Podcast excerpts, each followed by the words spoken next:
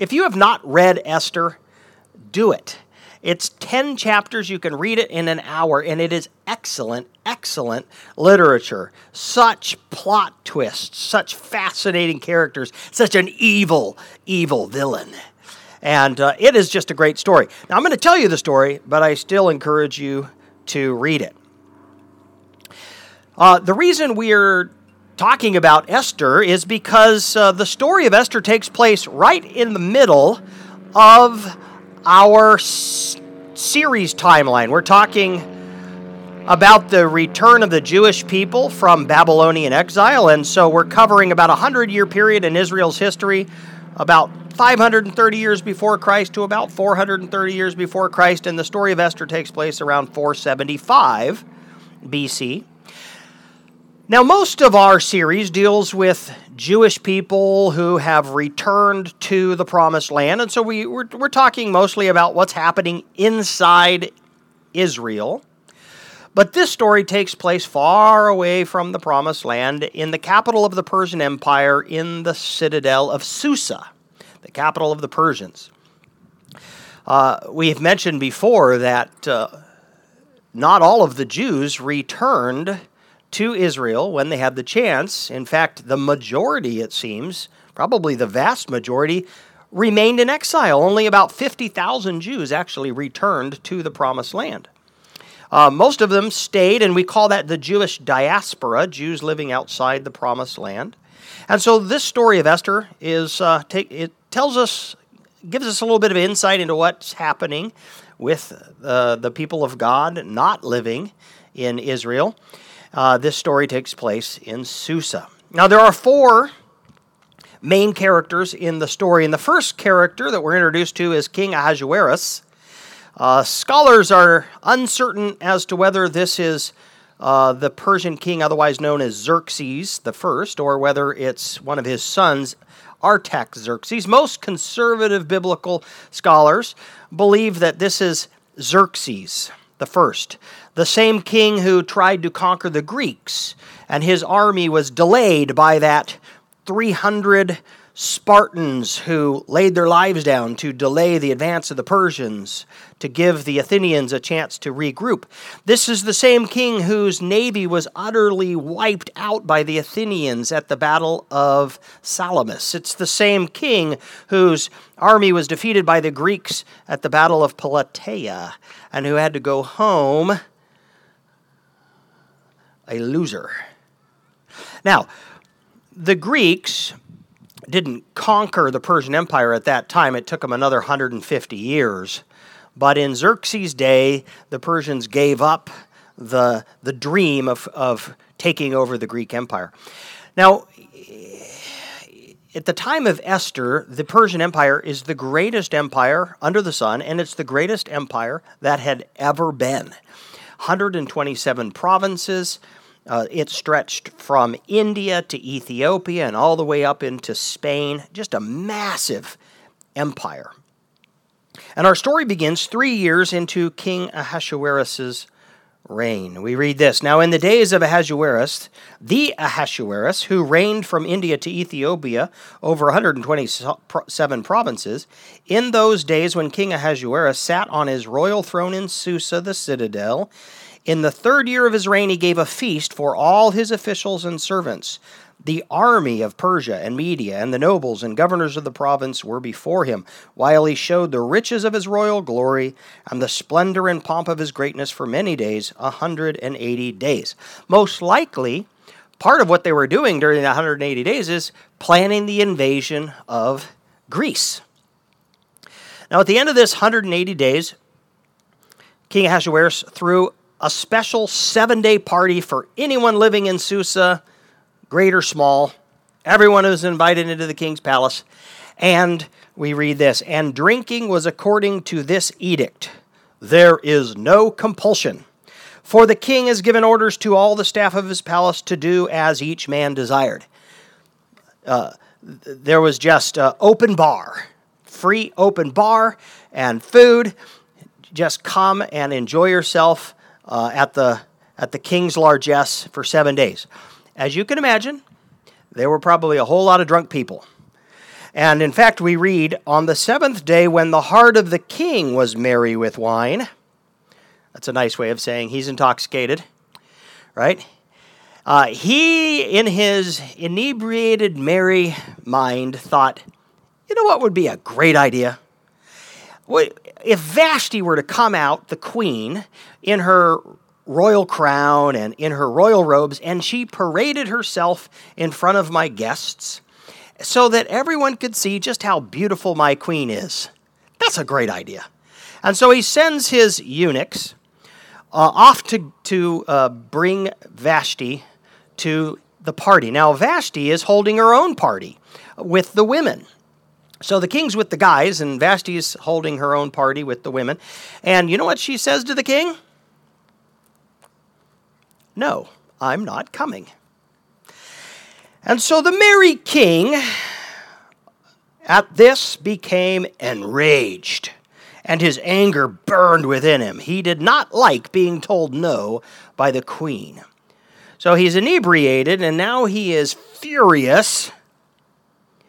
And so he asks his seven kind of right hand men, the seven princes of the kingdom, what does the law say needs to happen to Vashti since she has defied the king's orders? Mecuman, one of the seven princes, stands up and says, O king, Vashti has not just wronged you, she's wronged the entire empire. Because word of what she has done will spread, make no doubt about it. And our wives and the wives of every man in the kingdom are going to begin to say no to us. Because they're going to say, well, Vashti didn't obey the king and she got away with it. And so we don't need to ha- obey our husbands. And Mecumen says, There will be contempt and wrath in plenty. this is going to disrupt households all across the empire. This is bad. So it's not just bad for you, it's bad for all of us. It's bad for your whole empire. Something has to be done. And, and here's what I recommend. Number one, depose the queen. Take the crown from Vashti. And number two, make a law that says she may never again see your face. She can't be in your presence ever again. Now, word of that will get out, and all of a sudden, our wives are going to respect us, right? All women will give honor to their husbands, high and low alike. Now, remember, the king is intoxicated and furious. This advice pleased the king and the princes, and the king did as Mecuman proposed. And so word went out into the empire. Vashti has been deposed, and um, and she can no longer be in my presence. And men and husbands need to be in charge of their own families. Well, now the, it, it seems that the story fast forward about three years, because the next thing we read is this. Now, after these things, when the anger of King Ahasuerus had abated, so what happened in the intervening three years? Most likely, Ahasuerus and his army went and attacked the Greeks, failed, and now they're back at Susa, and the king is, uh, you know, he's not feeling all that great he remembered Vashti and what she had done and what had been decreed against her. And he's probably thinking, you know what, I overreacted. I wish I hadn't made a law that Vashti can't be, you know, with me anymore. I miss her. By the way, when he made a law, he made it in a law of the of the Medes and Persians, would, which could not be revoked. It was they were irrevocable laws. Not even the king could revoke his own law. So you know, in his inebriated wrath, he makes this law, and now he's kind of regretting it. Well, then the king's young men who attended him said, they're probably noticing that the king's not, you know, he's a little bit down, and they're trying to cheer him up, and so they say, "Hey, king, we got this. We got a good idea. What if you, what if you sent officials out into the empire?" into all 127 provinces, and their whole goal is to scour the empire for the most beautiful women, virgins. And they'll round them up and they bring them back to Susa and they put them underneath the charge of uh, uh, Hegai, the eunuch. And then from that pool of beautiful young virgin women, you select a new queen. Basically, king. We got this idea for a, a program called The Bachelor. And, uh, and it's going to be fun for you. And he, he says, That's a great idea. Go make that happen. We're now introduced to the second character in the story, and that's Esther. Esther is a young Jewish woman living in Susa, the, the capital. And the Bible says that the young woman had a beautiful figure and was lovely to look at. Esther was a knockout. And Esther is noticed by the king's officials. And so they round her up and they take her back to the palace. I doubt she volunteered right? I doubt a lot of these young women volunteered. She is, um, she wins favor with Hegai, the eunuch in charge of the virgins. And, and as a result, Hegai quickly provided her with her cosmetics and her portion of food, and with seven chosen young women from the king's palace, and advanced her and her young women to the best place in the harem. So Hegai gives Esther, you know, kind of a leg up. I think I think Hegai wants Esther to to win queen, and that tells you something about uh, Esther's character that she wins favor uh, so quickly with Hegai. Now, each one, each of these women spent an entire year getting ready for their night with the king. Six months with oil of myrrh, and six months with spices and ointments. So when you're complaining that your wife's taking too long to get ready, you know, it's a little faster than that, right? An entire year of beauty treatments, and then they get their night with the king. And the Bible tells us they go in in the evening to the king, and in the morning they leave. And they don't go back to the court of the virgins, they then go to the court of the concubines, and they were under the stewardship of another, of a different eunuch. And they never saw the king again unless the king asked for them by name. I wouldn't want this life. Esther gets her night with the king, and we read The king loved Esther more than all the women, and she won grace and favor in his sight more than all the virgins, so that he set the royal crown on her head and made her queen instead of Vashti. What is God up to? Young Jewish woman, now the queen of the most of the mightiest empire under the sun. Is that just coincidence? We are now introduced to the third character of the story, Mordecai. Mordecai is Esther's cousin, but he's also a father figure. Esther's parents have died, and Mordecai has taken Esther in and raised her as his own daughter. Mordecai uh, seems to be an official in the in the king's palace because he's in and out of the palace a lot. Uh, now Mordecai has told Esther, "Don't tell anyone you're a Jew. Don't tell them what family you're from." And so he doesn't, but he's concerned about Esther, and he's every day he goes to check on her. But it's it's not face to face conversations with Esther. It's always through an intermediary. I think he's trying to keep his relationship with her a secret.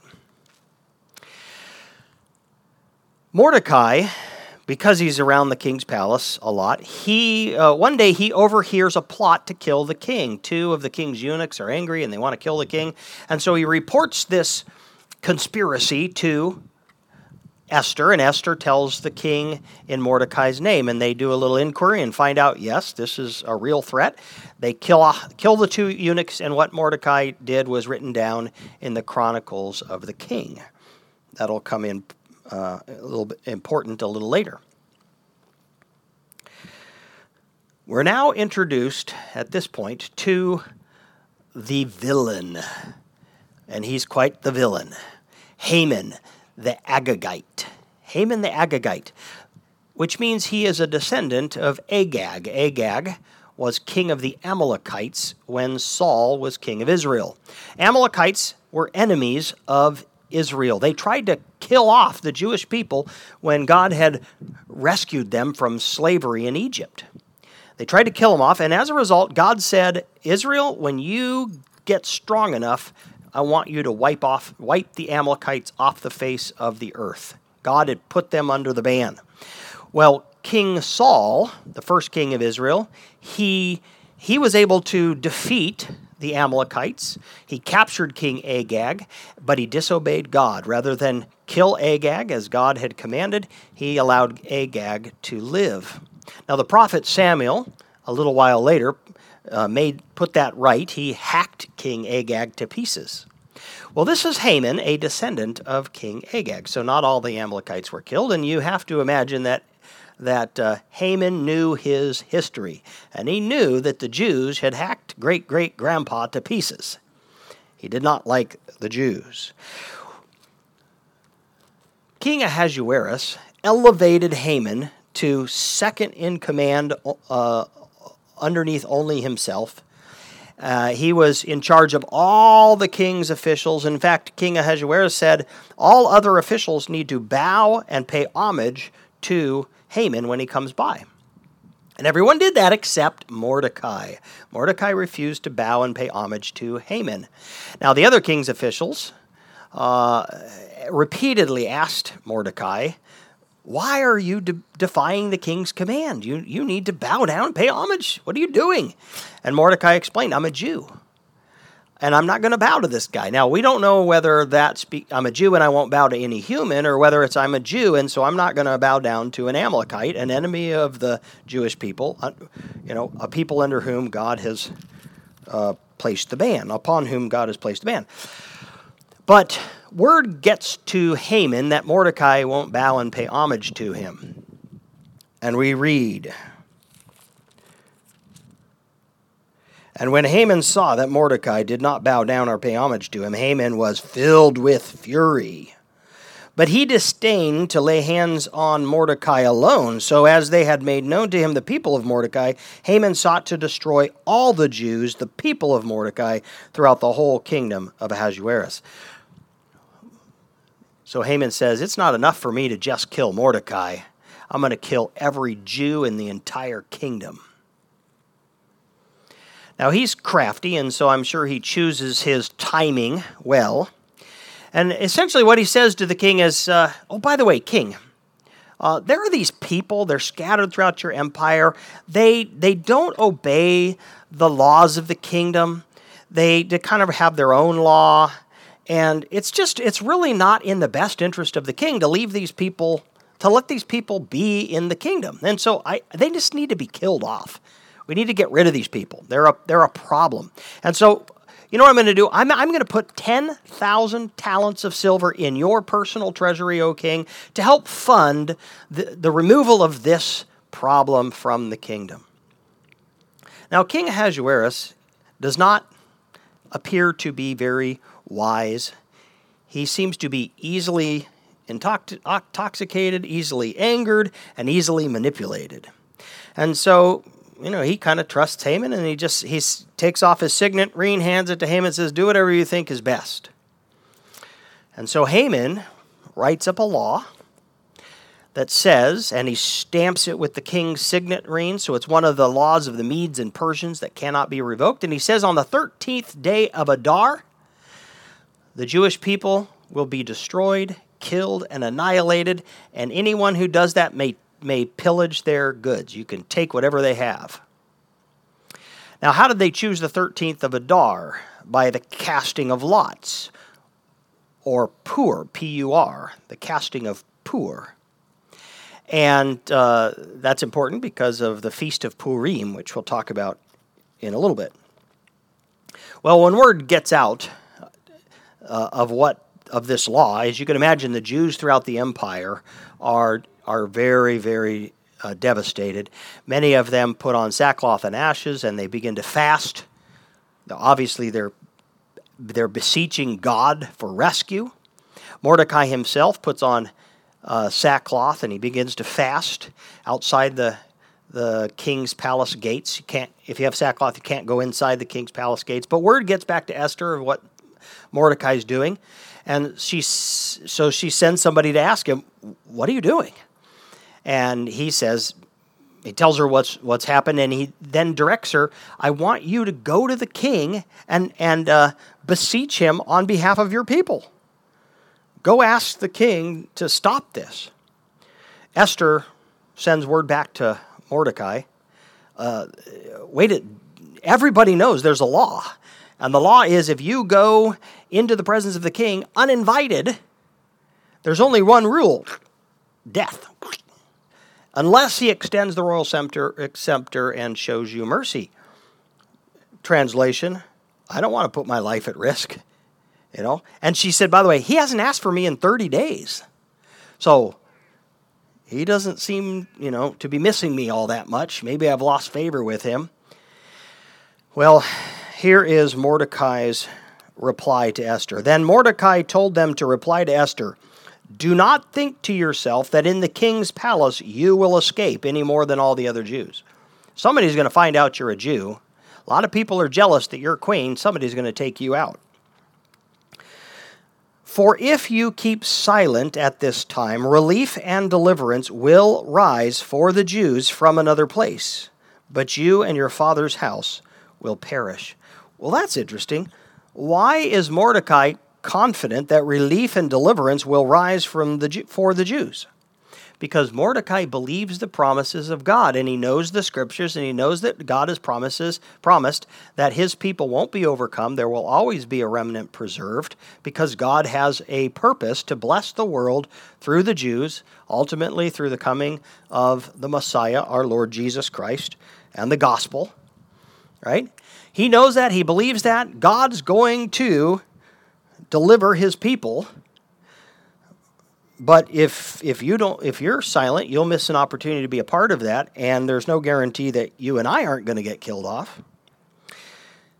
And then he says this, and this is a very famous line from the Bible. You might want to uh, underline Esther 4 14. And who knows whether you have not come to the kingdom for such a time as this?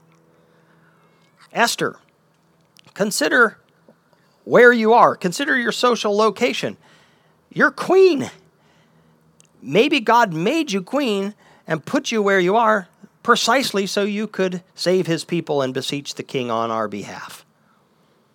Now, I love the fact that he doesn't say, Esther, I have a word from the Lord for you. I know for sure that God has called you to go talk to the king and risk your life. And he doesn't presume to know for sure. And what he says is, who knows? Or other translations, perhaps. And that's real life as a Christian, right? So often as a Christian, uh, we want the word from God that says, do this, don't do that. Then we can be confident of, you know, success. But so often, God leaves it up to us to ask the question Am I where I am because God wants me to do something? In other words, you are, and I am, we are all uniquely situated, best situated to address certain evils and do certain goods.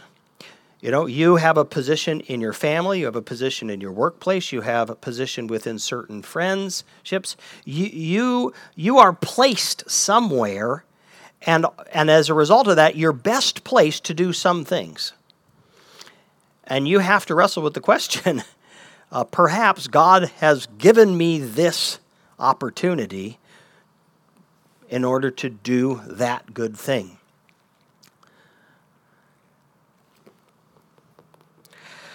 Then Esther told them to reply to Mordecai Go gather all the Jews to be found in Susa and hold a fast on my behalf. Don't eat or drink for three days, night or day. I and my young women will also fast as you do. Then I will go to the king, though it is against the law, and if I perish, I perish. Fast.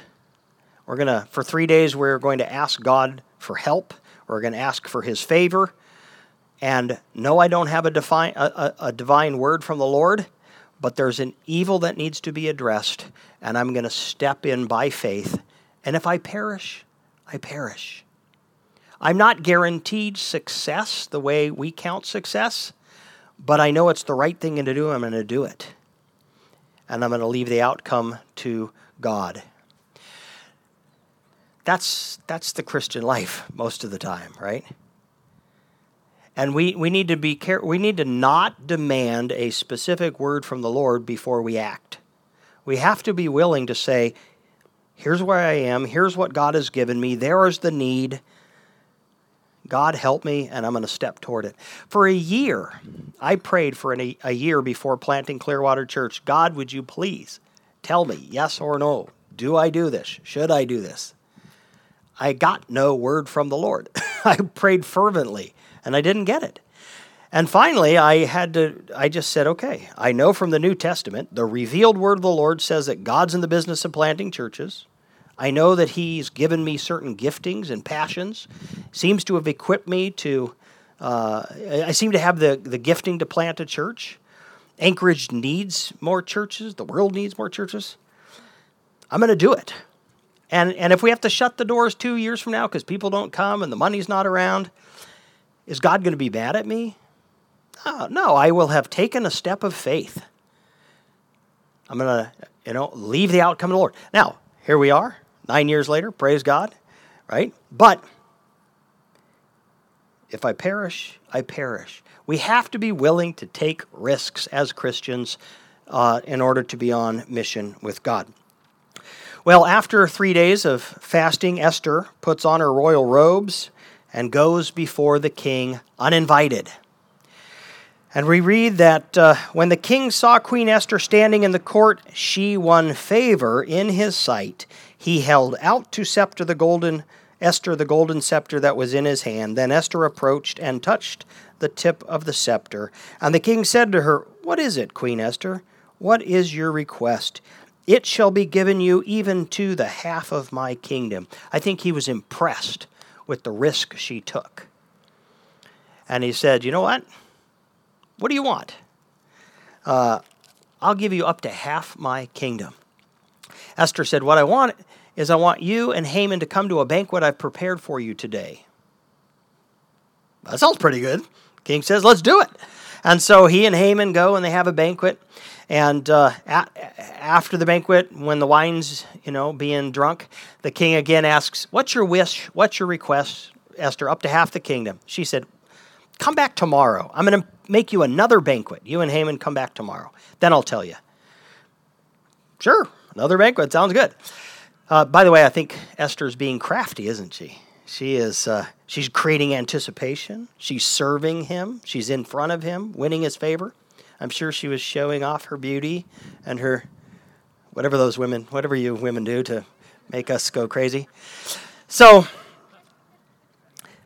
well, Haman, Haman leaves the he leaves this banquet with the queen on cloud nine. He cannot believe it. I am the, the queen invited me and only me to join her and the king. This is I I am rocking life and he's on cloud nine. He walks out, and then he sees Mordecai, and Mordecai won't bow or pay homage to him. And he goes from cloud nine, and he just crashes. He goes home. He's so upset. He calls his friends, calls his wife, and he and he he recounts to them. I have 10 sons. I'm unbelievably wealthy. I'm almost the most powerful person in the entire empire. The queen invites only me to join her and the king. I should be the happiest man on the planet. Yet all this is worth nothing to me so long as I see Mordecai the Jew sitting at the king's gate. That Mordecai is just sucking the joy out of my life. And uh, Haman's wife and, and friends say, Would you just get rid of Mordecai? Kill him. Kill him tomorrow. In fact, here's what they say let a gallows fifty cubits high be made, and in the morning tell the king to have Mordecai hanged upon it. Then go joyfully with the king to the feast. Deal with Mordecai, deal with him tomorrow morning, and then you can go to tomorrow's feast with the king and queen and, and just be happy. And Haman says, That's a good idea. Let's do that. So he makes, you know, in his heart, he decides first thing in the morning, I'm going to go to the king and ask for the, the king to give me permission to kill Mordecai. Well, it just so happens that night the king can't sleep. So the king asks that the chronicles of the king be read to him, probably thinking that'll put me to sleep. And it just so happens that one of the stories read is the story of how Mordecai foiled the plot to kill the king. And, and uh, the king, now it's morning, the story's been read, and the king says, uh, By the way, what did we ever do for Mordecai? And the answer is nothing. Well, that's not, that's not good. You, you need to, you need to uh, applaud, you need to reward loyalty if you want to keep people being loyal. So, right then, it just so happens that right then, Haman comes into the court intending to ask to kill Mordecai, and the king uh, turns to Haman and says, Haman, what should be done to the man whom the king delights to honor? And Haman said to himself, Whom would the king delight to honor more than me? This is obviously about me. Well, I'm going to tell him what I want. And he said, Okay, here's what you do, King. You, you get one of your royal robes, one you yourself have worn, and you put it on that guy. You go get one of your horses, one of the horses you yourself have ridden, you put him on that. You get one of the top officials in your in your administration to lead that horse around the city proclaiming um, Thus shall it be done to the man whom the king delights to honor. Haman's thinking, This is going to happen to me. Then the king said to Haman, Hurry, take the robes and the horse as you have said, and do so to Mordecai the Jew, who sits at the king's gate. Leave out nothing that you have mentioned. Ooh, can you feel that? Can you feel that? Haman's coming in to ask to kill Mordecai. Now he's got to go parade him around, and he does. I mean, it's the word, it's the you know edict of the king. So he has to dress Mordecai and put him on the horse and lead him around, making this proclamation. When it's over, he goes home with his head covered in shame. He is so distressed. And at home, you would think he would find comfort instead. Then his wise men and his wife Zeresh said to him, if Mordecai, before whom you have begun to fall, is of the Jewish people, you will not overcome him, but will surely fall before him. While they were yet talking with him, the king's eunuchs arrived and hurried to bring Haman to the feast that Esther had prepared. Another feast. Now they're drinking wine again. Lots of wine is drunk by these Persians.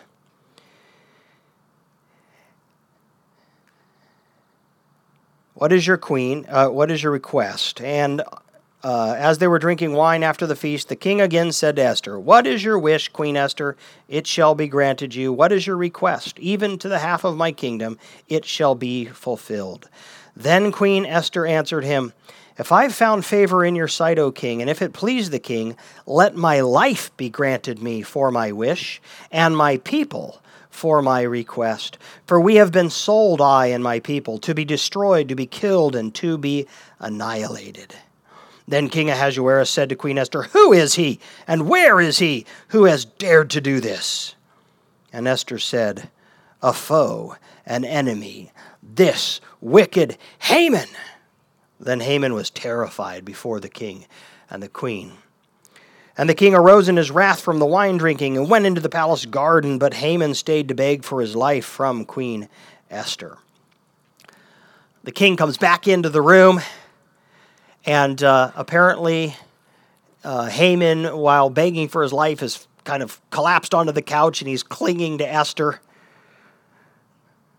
As Haman was falling on the couch where Esther was, and the king said, Will he even assault the queen in my presence in my own house? As the word left the mouth of the king, they covered Haman's face. They knew he was done for. Then Harbona, one of the eunuchs in attendance on the king, said, uh, Moreover, the gallows that Haman has prepared for Mordecai, whose word saved the king, is standing at Haman's house fifty cubits high. And the king said, Hang him on that. Most likely, by the way, it wasn't a gallows. Uh, the way the, the Persians uh, killed people is Most likely it was a stake, almost 75 to 100 feet high, and they impaled people, lifted it, and jammed it into the ground. The Hebrew is ambiguous. So Haman is uh, he is skewered on that same post, uh, same tree that he had uh, he had made to kill Mordecai. What a reversal of fortunes, right? What a reversal of fortunes. You can't make this stuff up. I mean, this stuff is awesome. God is crafting a very good story.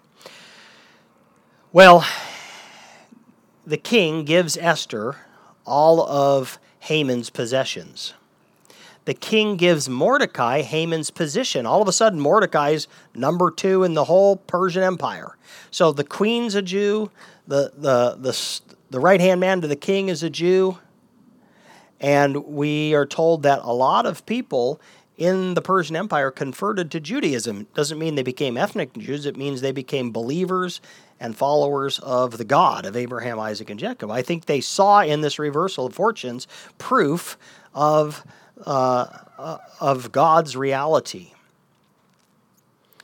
Now, the law to kill the Jews on the 13th of Adar was irrevocable. So, what the king did is he said to Mordecai and Esther, You may write a countervailing law, a countermanding law. And so, what they did is they said, Okay, on the 13th of Adar, all the Jews may arm themselves and may uh, fight and overcome their enemies and pillage them. Well, now everybody in the uh, now everybody in the empire knows which side the king is really on, and so when the 13th of Adar comes, the Jews are not destroyed. The Jews, in fact, prevail against their enemies. Uh, it seems like they actually went out and uh, kind of identified and took out the enemies of the Jews throughout the entire em- uh, empire. Haman's entire family was wiped out. Uh, a reversal of fortunes. Well, hey, um, Mordecai and Esther enact a feast to remember this great salvation of the Jews, and it's the feast of Purim, and the Jews still uh, they still uh, celebrate that today. And Purim comes from Pur, which is the casting of lots, and I think it's a play on words. What it's saying, so here it's the feast, in a sense, it's the feast of, of chance. But the Jews know it's not chance. Their, their fate is not uh, in the hands of chance. Uh, their fate is in the hands of God, who loves them and has made promises to them and is faithful to them. Christian, hear that. Hear that. Your fate, what happens to you day by day, moment by moment, is not up to fate. It is up to God, the sovereign, who loves you and has made promises to you. All things work together for good to those who love God and are called according to his purpose. God knows you.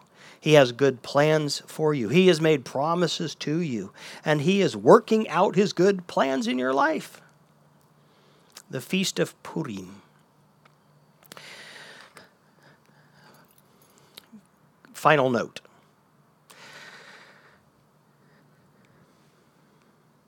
King Ahasuerus, the most powerful king on the, under the sun at that time, you did not go before him unless he invited you upon pain of death. And there is a greater king, the king of the universe, the king of kings and the lord of lords, the creator of the universe, who actually invites you and all people to come through faith in his Son, Jesus Christ. Repent of your sins, put your faith in my Son, Jesus, make him Lord and Savior of your life, and then come to me. You have unfettered access, daily access. The Bible says we come boldly before the throne of grace. Not when we're good enough. I made that mistake when I was younger. Oh, when I'm prayed up, when I've read my Bible, when I've led the little old, helped the little old lady across the street, then I can come to God. No. We don't come to God because we're good enough. We come to God because Christ is good enough. And we are united with Christ by faith. And so he says, Come, because you're clothed in the righteousness of Christ, and your wickedness is forgiven. And so the King of the universe says, Come to me. So, if you're listening today and you, and you have not approached the King of Kings and Lord of Lords through faith in his Son Jesus, that's your next step. Repent of your sins, make Jesus Lord and Savior of your life, and then come. Come and enjoy unhindered, unbroken fellowship with God. What a wonderful story, right? Don't just take my word for it, go read it. It's awesome. So let's pray. Take a moment as the band's coming back. Christian, how do you need this truth that God is sovereign? What happens to you is not the hand of fate. It's the hand of a God who loves you and has made promises to you and is faithful to you. How does that truth change what you're going through right now? How does, it, how does it change the way you think about it? How does it change the way you feel about it? How does it change the way you're going to respond to it? Sit on that. If you're not yet a Christian, God invites you to come through faith in his son Jesus. He's done everything that's necessary. He has extended to you in advance that golden scepter. But you have to approach and touch it. And you do that by repenting of your sins and making Jesus Christ, the Son of the living God, Lord and Savior of your life. And then come, there's peace with God. Do that. In Jesus' name, amen.